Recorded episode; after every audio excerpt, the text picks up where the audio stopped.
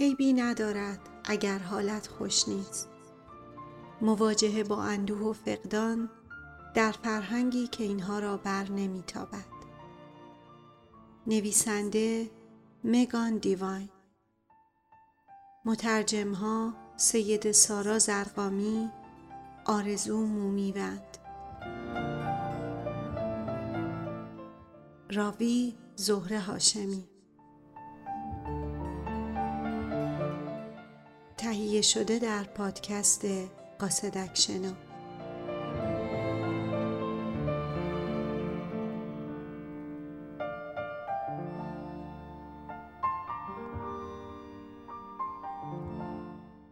فصل دوم. نیمه دوم جمله.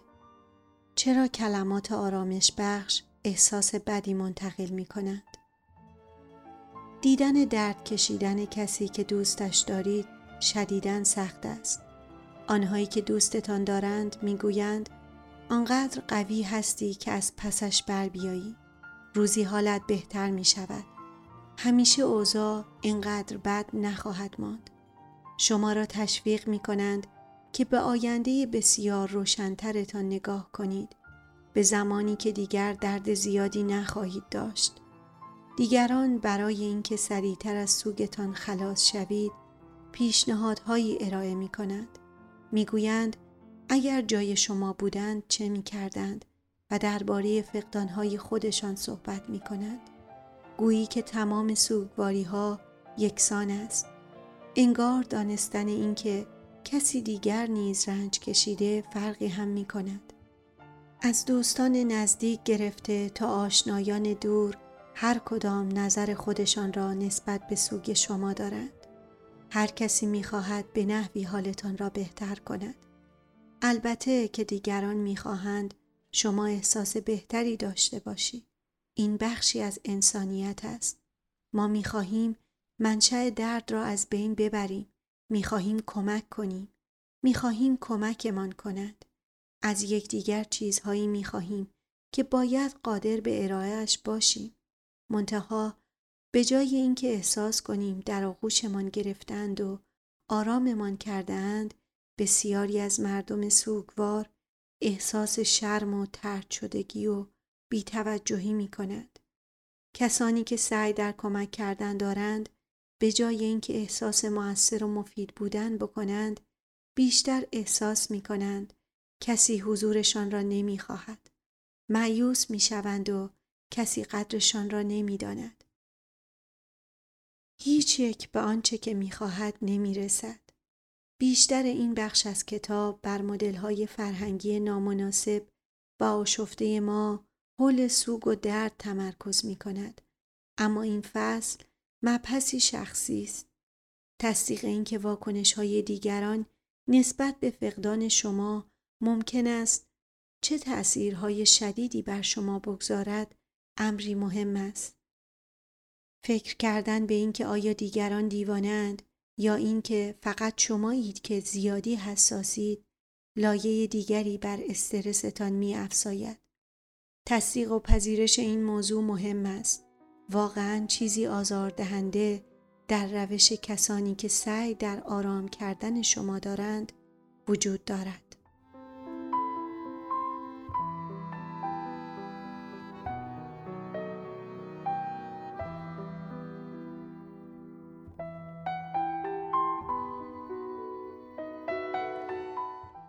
حرفشان به نظر خیلی خوب است.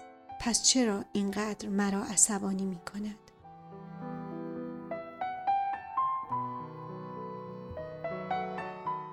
پدر یکی از دوستان بسیار عزیزم حین نوشتن این کتاب از دنیا رفت. یک هفته پس از مرگ او دوستم متنی برای من فرستاد. مردم بهترین و مهربانانه ترین کارت های تسلیت را برای من میفرستند. اما چرا این کار آنها باعث عصبانیت من می شود؟ از آنها و از آن کارت های احمقانهشان متنفرم. حتی مهربانانه ترین کلماتشان هم نامردی به نظر من می رسد. هیچ راهی برای بهتر کردن سوگ وجود ندارد. حرفهایی که برای آرام شدن زده می شوند فقط آزار می دهند. کمک دیگران مزاحمت تلقی می شود و تلاش ها برای برقراری ارتباط و درک کردن نادانی یا بیادبانه به نظر می رسند.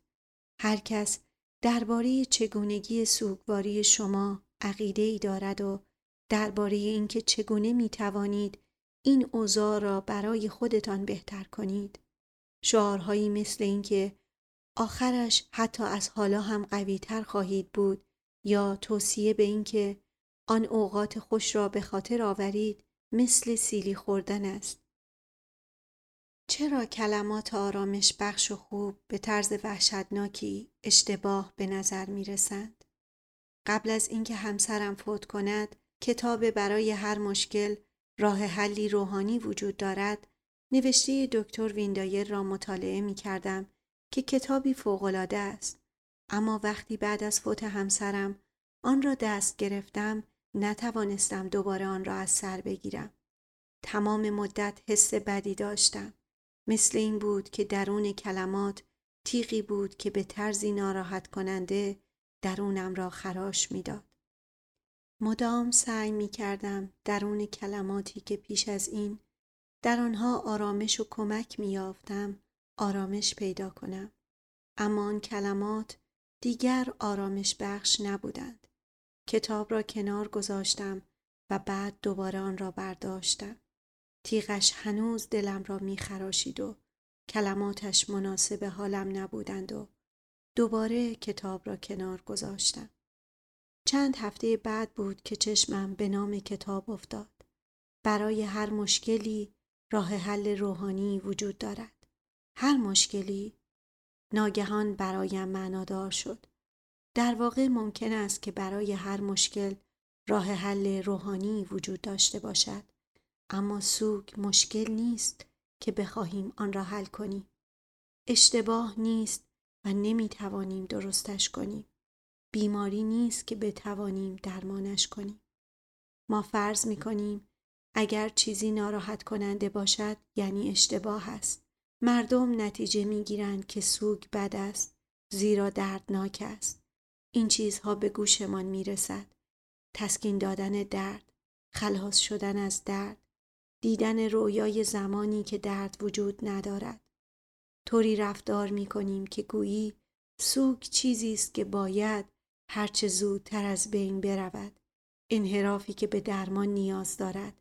نه واکنشی طبیعی به فقدان. بیشتر مردم سوگ را مشکلی می بینند که باید حل شود. خانواده و دوستانتان شما را در درد می بینند و می خواهند درد شما را تسکین دهند.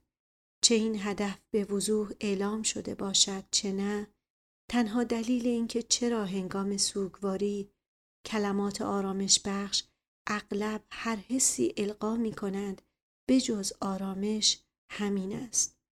عمدی یا صحوی با تلاش برای حل سوگواری شما حمایتی را که واقعا نیاز دارید از شما دریغ می کنند. همانطور که به دوستم گفتم آن کارت های شیک تسلیت بیشتر اهانت آمیزند چون در واقع سعی در حل کردن درد دارند. آنها از واقعیت شرایط صرف نظر می کنند. شرایط دردناک است. اگرچه اغلب چنین قصدی ندارند. مردم وقتی تلاش می کنند تا سوگ را قشنگتر جلوه دهند یا تزئینش کنند یا از بین ببرند باعث می شوند سوگ حس بدتری داشته باشد. چه در تسلیت و سخنان آرامش بخش رو در رو باشد و چه در کارت پستال های زیبا. این فصل نشان می دهد چطور بهترین نیت ها هم ممکن است تأثیر برعکس بگذارد.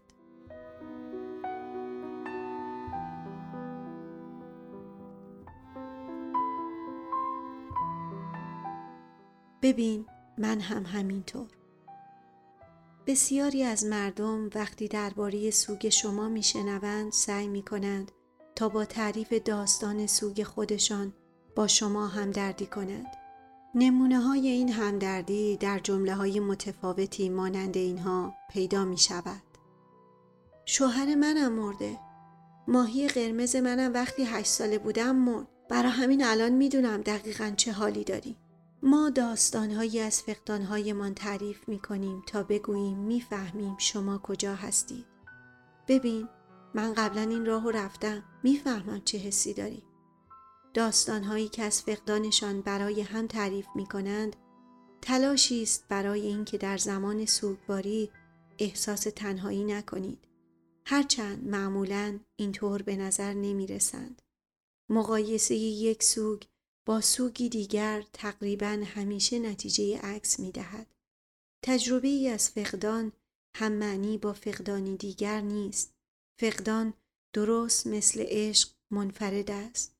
اینکه کسی فقدانی را تجربه کرده باشد حتی اگر فقدانی بسیار مشابه شما باشد به این معنا نیست که لزوما شما را درک می کند. وقتی کسی داستان فقدان خودش را بازگو می کند امیدوار است که بخشی از غم شما را از بین ببرد. این درست است. اما همه چیز نیست.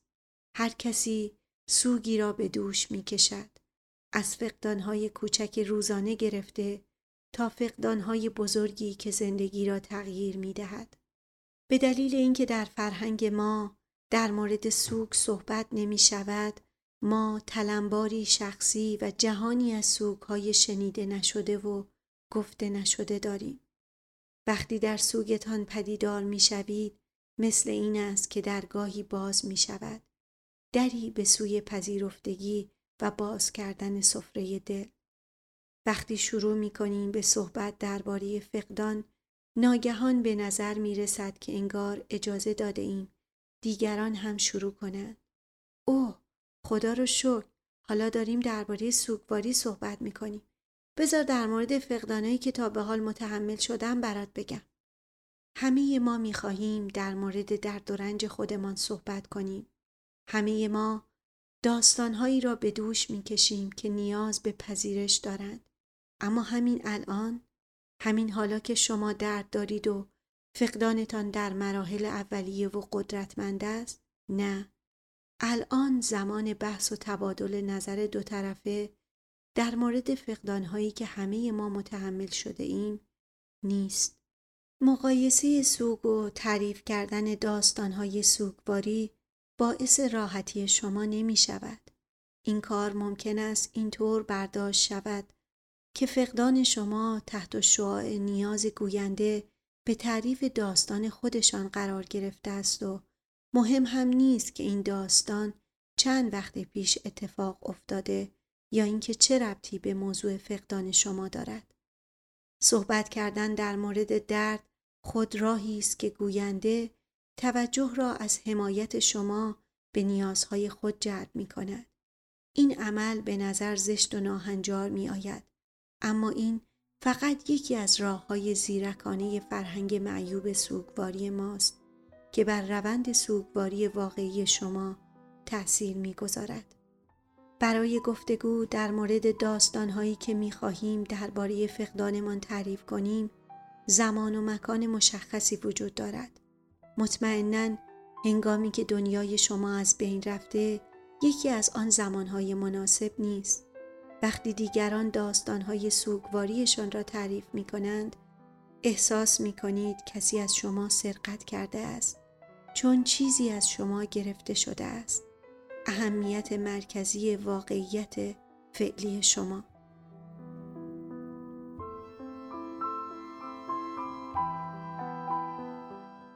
مسابقه سوگواری تعریف کردن سوگواری به عنوان راهی برای ارتباط با عزادار تقریبا همیشه به مسابقه سوگواری تبدیل می شود.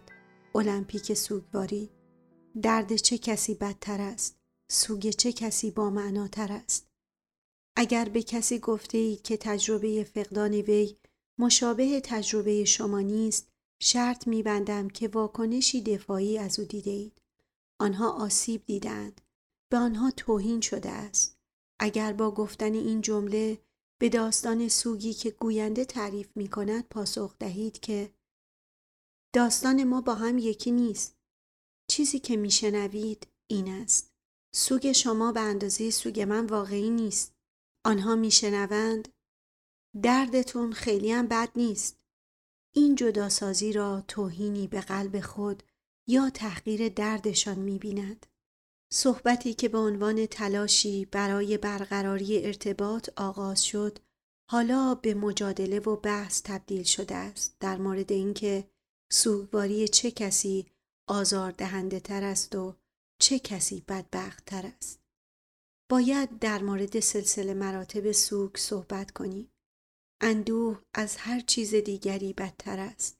فکر نمی کنم این ذره حقیقت داشته باشد.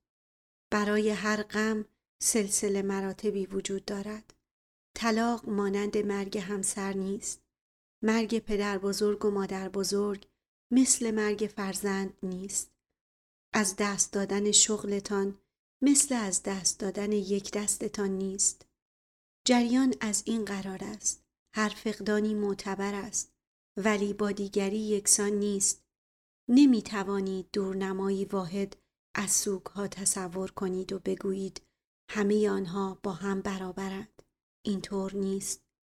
وقتی آن را از حالت شدیدن شخصی در بیاوریم راحت تر دیده می شود. اگر شست پایتان به پایه میز بخورد درد می گیرد. خیلی دردناک است. حتی برای لحظه ای دردش نفسگیر می شود و ممکن است حتی برای مدتی لنگ لنگان راه بروید. از جا کنده شدن پایتان به وسیله قطاری سریع و سیر هم درد دارد. اما فرق می کند. دردش بیشتر می ماند. محل آسیب به زمان بیشتری برای بهبودی نیاز دارد و روند بهبودی ممکن است نامطمئن یا پیچیده باشد.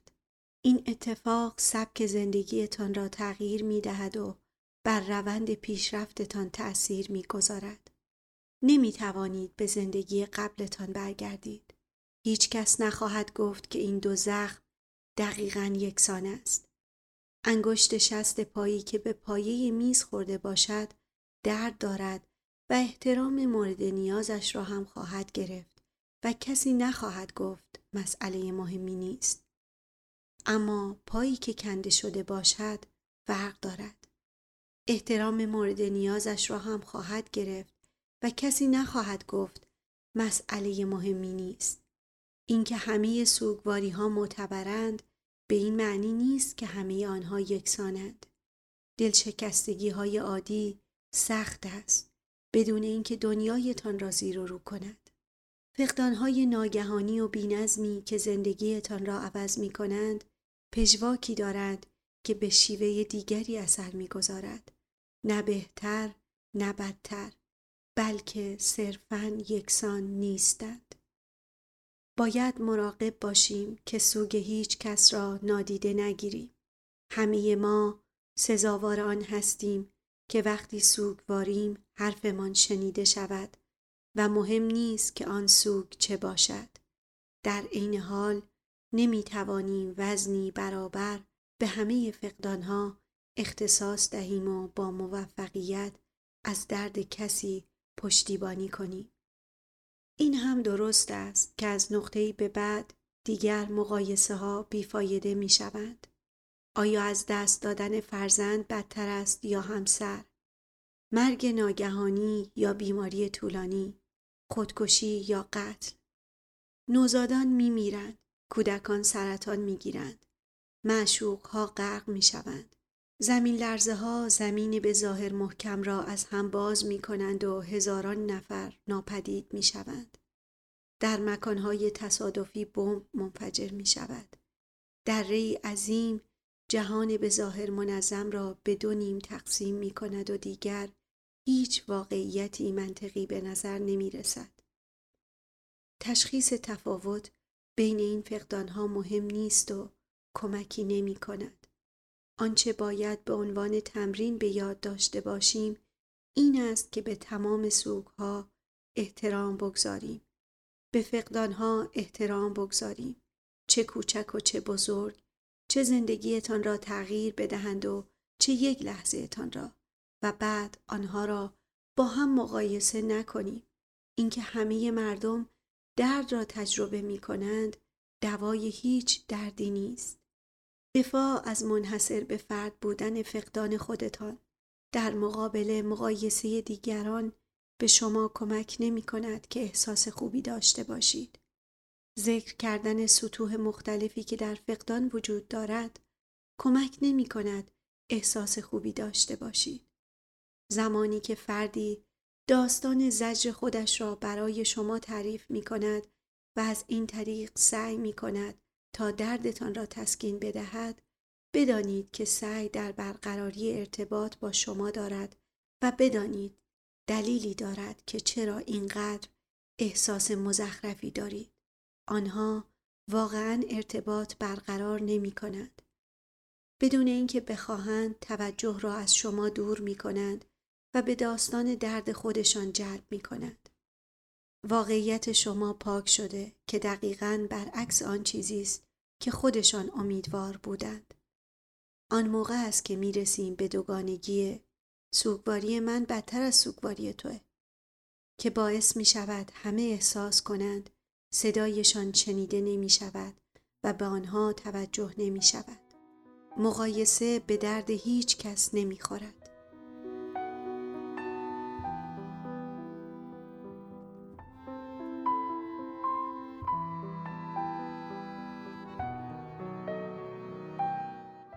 نیمه دوم جمله.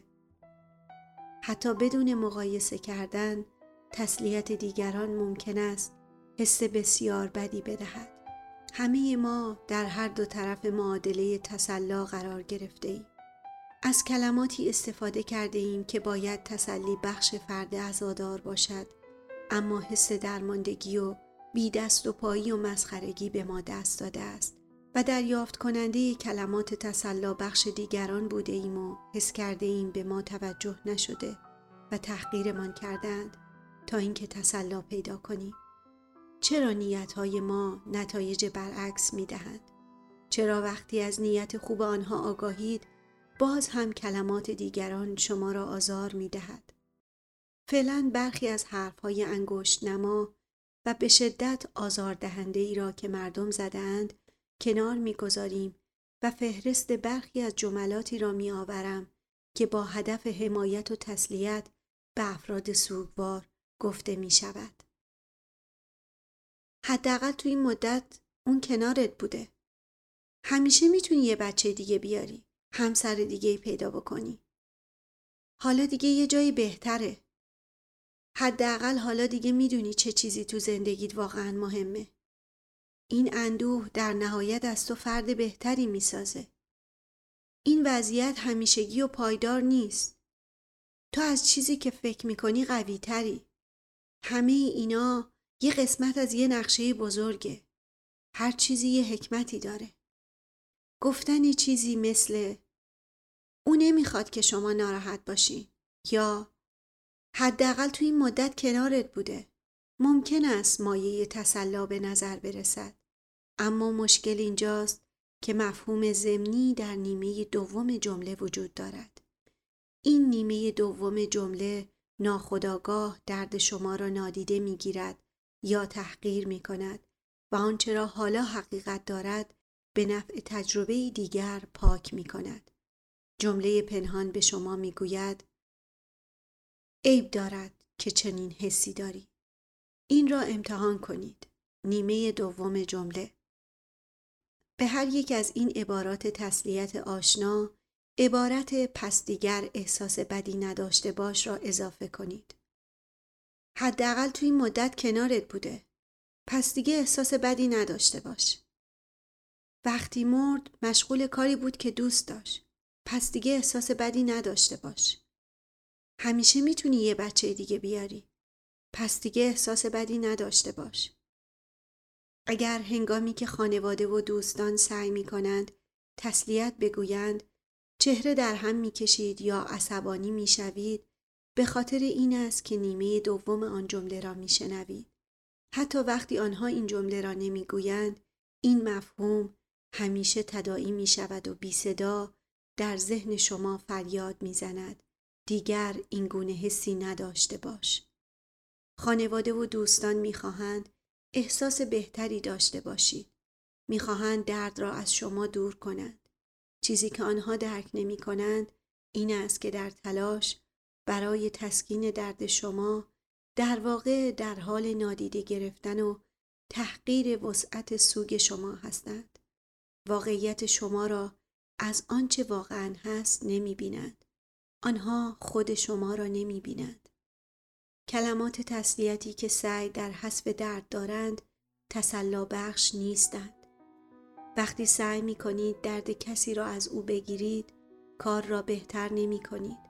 فقط به آنها می گویید عیب دارد راجع به دردشان صحبت کنند.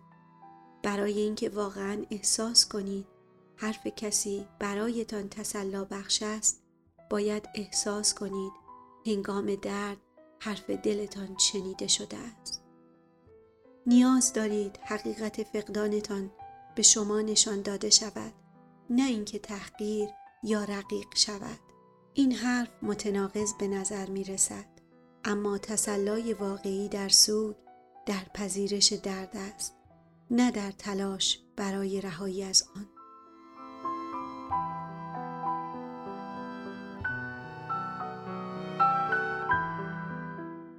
هر چیزی حکمتی دارد. آدمها مخلوقات بامزهی هستند. وقتی پای حرف سوگواری دیگران به میان می آید، فوراً به سراغ تسلا و قضاوت و معنا بخشیدن می رویم. چند بار این حرف را در زمان سوگواری شنیده اید که هر چیزی یه حکمتی داره. همان آدمها اولین کسانی هستند که وقتی اتفاق وحشتناکی برایشان میافتد همین جمله را تکذیب می کنند. ما کلماتی را که هیچ وقت در مورد خودمان قبول نمی کنیم در مورد دیگران استفاده می کنیم. چیزهایی مثل هر چیزی حکمتی داره و تو به خاطر این اتفاق به آدمی قویتر، مهربونتر یا دلسوزتر تبدیل میشی. افراد سوگوار را خشمگین می کند. هیچ چیز آدم را عصبانی تر از آن نمی کند که بداند دارند به او اهانت می کند اما نتواند بفهمد چطور این کار را می کند. این فقط پاک کردن درد فعلیتان نیست که باعث می شود تسلیت گفتنهای مردم تأثیر بدی داشته باشد. پیش زمینه مخفی در آن جملات درباره بهتر، مهربانتر و دلسوزتر شدن به خاطر فقدانتان وجود دارد. در آن عبارتی که اغلب استفاده می شود درباره اینکه حالا که یاد گرفته اید ممکن است زندگی چقدر سریع تغییر کند می‌دانید چه چیزی واقعا در زندگی مهم است. نیمه دوم گفته نشده جمله در این مورد می‌گوید که شما به نوعی به این اتفاق نیاز داشته اید. می‌گوید قبل از این اتفاق شما از آنچه در زندگی اهمیت داشته آگاه نبودید. می‌گوید قبل از این اتفاق آنقدر هم در زندگیتان مهربان و دلسوز و آگاه نبودید که شما به این تجربه نیاز داشتید تا رشد یا توسعه پیدا کنید که به این درس نیاز داشتید تا به مسیر درست خود در زندگی قدم بگذارید. انگار فقدان و سختی تنها راه تعالی یافتن انسان است. انگار فقط درد دریچه‌ای به سوی زندگی بهتر و عمیقتر باز می کند. انگار تنها راه است برای اینکه واقعا دلسوز و مهربان باشیم. جملاتی مثل شما قبل از این اونقدر خوب نبودی یا به نوعی به این اتفاق نیاز داشتی. این معنی پنهان جمله است و قطعا اگر به آن اشاره شود گوینده انکارش می کند.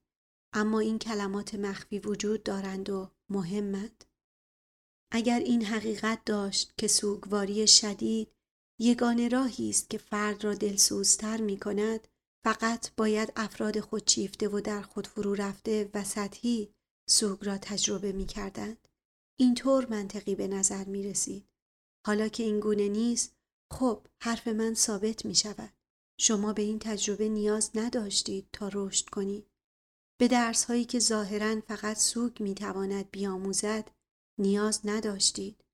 شما قبل از آن هم انسانی خوب و شریف بودید که راه خود را در دنیا می پیمودید. یادگیری به صدها هزار روش مختلف رخ می دهد. سوگ و فقدان تنها یک راه برای پیدا کردن عمق و ارتباط هستند اما نه تنها مسیر در مقاله‌ای درباره رشد بعد از سانحه مشاور یک کهنه سرباز می‌گوید افرادی که با نگاهی به گذشته آسیب یا فقدان ویران کننده خود را تجربه منجر به رشد می‌بینند کسانی هستند که در زندگی شخصی خود پیش از آن اتفاق بیشتر احساس نارضایتی و انفصال با بقیه می کردند. آنها از اتفاقی که برایشان افتاده است متشکر نیستند اما رشد خود را در سایه فقدانشان می بینند. اما کسانی که زندگیشان قبل از فقدان کامل و عمیق بود چطور؟ نویسنده مقاله اعتراف کرد که این افراد تغییرات چشمگیری در رشد خود تجربه نمی کنند. زیرا اصلا تغییرات چشمگیری برای ایجاد شدن وجود نداشته است. وقتی از آنچه هستید خورسند و راضی هستید هیچ تسلی خاطری در تبدیل شدن به شخص بهتری وجود ندارد. سوگ روشنگری برای چند فرد منتخب نیست. هیچ کس در زندگیش به فقدانی عظیم برای تبدیل شدن به کسی که باید باشد نیاز ندارد. جهان عادی اینگونه نیست که شما باید به چیزی تبدیل شوید. پس زندگی تجربه وحشتناکی به شما می دهد تا آن هدف محقق شود. برعکس زندگی کنش و واکنش است. اتفاقات در جریانند و ما آنها را میپذیریم و سازگار می‌شویم. ما به آنچه تجربه کرده ایم واکنش نشان می دهیم که نه خوب است و نه بد فقط وجود دارد. مسیر رو به جلو مسیر ادغام است نه مسیر بهبود. شما به این اتفاق نیاز نداشتید. مجبور نیستید به خاطر آن رشد کنید و مجبور نیستید آن را پشت سر بگذارید. هر دوی این پاسخها کوته فکرانه تر و شرماورتر از آنند که به دردی بخورند. اتفاقات تغییر دهنده زندگی نه به آرامی میگذرند و نه برای جبران اشتباهات گذشته هستند. آنها ما را تغییر می دهند. بخشی از پایه های زندگی رو به آینده ما هستند. شاید آنچه روی آن بسازیم رشد باشد. ممکن است حرکتی باشد به سوی زیبایی بیشتر، عشق بیشتر، کمال بیشتر. اما این به انتخاب شما بستگی دارد. به تطبیق یافتن خودتان با کسی که هستید و کسی که می خواهید باشید. نه به این خاطر که سوگ مسیر بی بازگشت شما برای تبدیل شدن به فردی بهتر است. وقتی تصمیم می گیرید در فقدان خود به دنبال معنا یا رشد بگردید نشانی خودشناسی و حاکمیت فردی شماست. وقتی کس دیگری معنا و پیشرفت را به فقدان شما نسبت می دهد قدرت شما را تحقیر می کند و به طور ضمنی آن کسی را که بودید خار می کند و مورد قضاوت قرار می دهد و می گوید به نحوی به این اتفاق نیاز داشتید. تعجبی ندارد که احساس بدی پیدا می کنید. تسلیت گفتنهایی که به طور ضمنی بگویند شما به این اتفاق نیاز داشتید که به هر بلایی سرتان آمده نیاز داشتید تا دنیایتان را از هم بپاشاند هرگز نمی‌تواند مایه تسلی خاطر باشند آنها دروغند و دروغ هرگز احساس خوبی ایجاد نمی کند. اصلاح خود و اصلاح واقعیت در سوگواری اصلاح زیادی وجود دارد. خیلی سخت می توان چیزی پیدا کرد که احساس کنید می تواند کمکتان کند. فعلا مهم است بدانیم که اغلب الگوهایی که در فرهنگ ما به عنوان حمایت عرضه می شوند برای حل مشکلات یا رهایی شما از درد طراحی شدند. اگر حس اشتباهی به شما می دهند به این خاطر است که واقعا همینطورند. سوگ مشکل نیست که بخواهد حل شود بلکه تجربه است که باید به دوش کشیده شود.